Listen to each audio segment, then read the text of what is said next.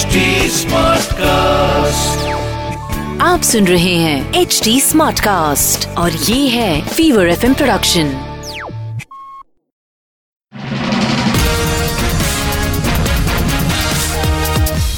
मैं हूँ आपके साथ अनुराग पांडे चल रहा है पिक्चर पांडे और अगला गाना पिया तू अब तो आजा हेलन जी ओहो हेलन जी की अदायगी, उनका अंदाज। मैंने बचपन में जितनी भी फ़िल्में देखी, चाहे वो डॉन फ़िल्म हो, हेलन जी कहते हैं कि जब सेट पे आती थी, एकदम लोग शांत हो जाते थे और बच्चन साहब एक दिन बता रहे थे कि हेलन जी इतनी प्रोफेशनल थी कि वो घंटे के हिसाब से आती थी हाँ इंडस्ट्री में।